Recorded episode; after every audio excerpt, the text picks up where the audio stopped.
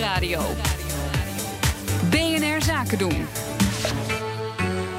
Ondernemersdesk. Als je bedrijf groeit, kun je maar beter zorgen dat je IT-systemen met je meegroeien. En hoe je dat doet, dat zoekt Connor Klerks vandaag uit in de Ondernemersdesk Groei. Connor, waar moet je beginnen? Nou ja, het is een vraag die uh, best wel simpel klinkt, maar hij bleek toch behoorlijk lastig te beantwoorden. Want ja, er zijn natuurlijk zoveel verschillende type bedrijven. En je moet eerst een rijtje krijgen hoe belangrijk IT binnen jouw bedrijf eigenlijk is. Ik ben gaan bellen met René Veldwijk, hij is IT-ondernemer en hij legt uit hoe complex het is. Wat voor soort ondernemer ben je? Hoe zit je in je, in je fase, in je levensfase? Wat, hoe groot is je groei? Um, er 101 factoren die, die het verschil kunnen maken. Het lijkt me voor veel organisaties een van de moeilijkste beslissingen om te nemen. Maar de belangrijkste factor daarbij is natuurlijk hoe belangrijk is informatie voor jou als organisatie. En dat verschilt ook enorm. Ja, het is dus best wel lastig om een eenduidig antwoord te geven, maar anekdotisch heeft hij wel het een en ander voor ons. Ik heb een keer een kort consultieklusje gedaan bij een groot baggerbedrijf. Uh, en nou, daar zag je gewoon dat de administratieve automatisering echt één groot drama was.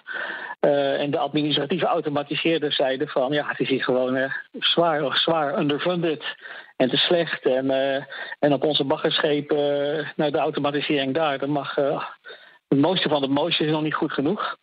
En uiteindelijk, als je gewoon kijkt naar de aard van het bedrijf, was mijn conclusie op dat moment eigenlijk is het helemaal niet zo gek. Want voor hun zijn die administratieve systemen relatief veel minder belangrijk. als je dan met oude spullen werkt en dingen met de, uh, een lijstje moet overtypen en dat soort dingen. Als je gewoon gaat rekenen van hoeveel automatiseerders bespaart dat en hoeveel licentiekosten bespaart dat, was het eigenlijk helemaal geen gekke keuze.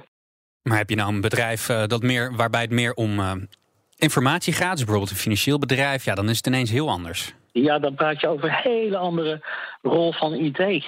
Um, nou ja, daar, daar, heb, je maar, heb je een hele belangrijke uh, onderscheid. Wat voor soort organisatie ben je? Want dat laat zien hoe belangrijk informatie voor jou is. En het is heel makkelijk om te zeggen: informatie is altijd heel belangrijk, bladibladibla. Maar het verschilt natuurlijk enorm tussen de soort organisatie die je bent wat voor bedrijf je bent, wat voor organisatie, wat belangrijk is in de organisatie. Gaat het ook om de omvang?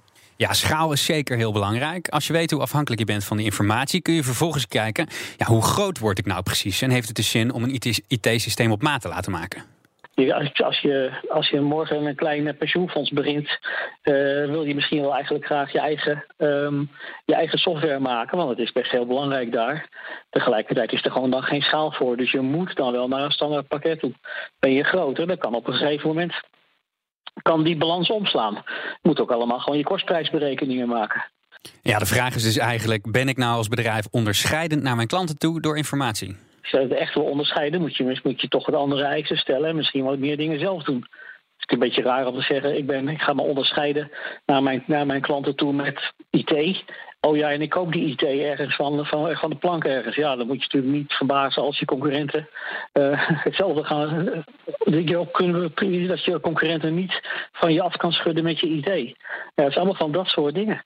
Als je geen maatwerk hebt, maar bijvoorbeeld een pakket, dan zou je in de problemen kunnen komen. Dit is een terugkerend thema, zeker als het over IT gaat. We hebben het er zelf ook al eens over gehad.